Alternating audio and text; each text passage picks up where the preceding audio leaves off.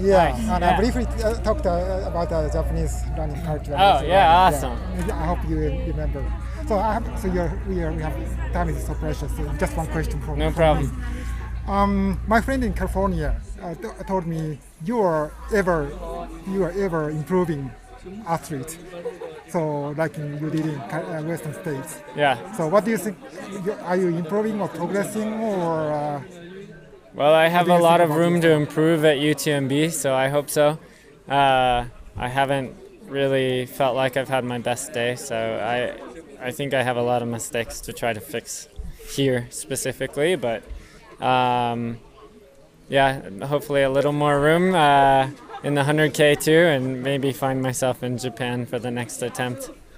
he says he will make it this time in Here? Chamonix. In Chamonix, I hope so, but uh, there's a lot of things that have to go right, and I think the more I learn about this race, I, the more I'm humbled with the amount of things that do have to go right.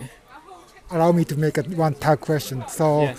uh, wh- when I met you in uh, uh, last time, you the second second uh, Carbon X project, you you, you you didn't make it to broke Yeah. break the record. But so I, I think I heard you are interested in to run Lake Saroma 100k, which is uh, born with. uh, the, the, where the world record born. Do you have anything in your did in, in, in, future or idea or to make a Yeah, so Lake Saroma's definitely, uh, I'm aware, very aware of it, um, especially with the history there.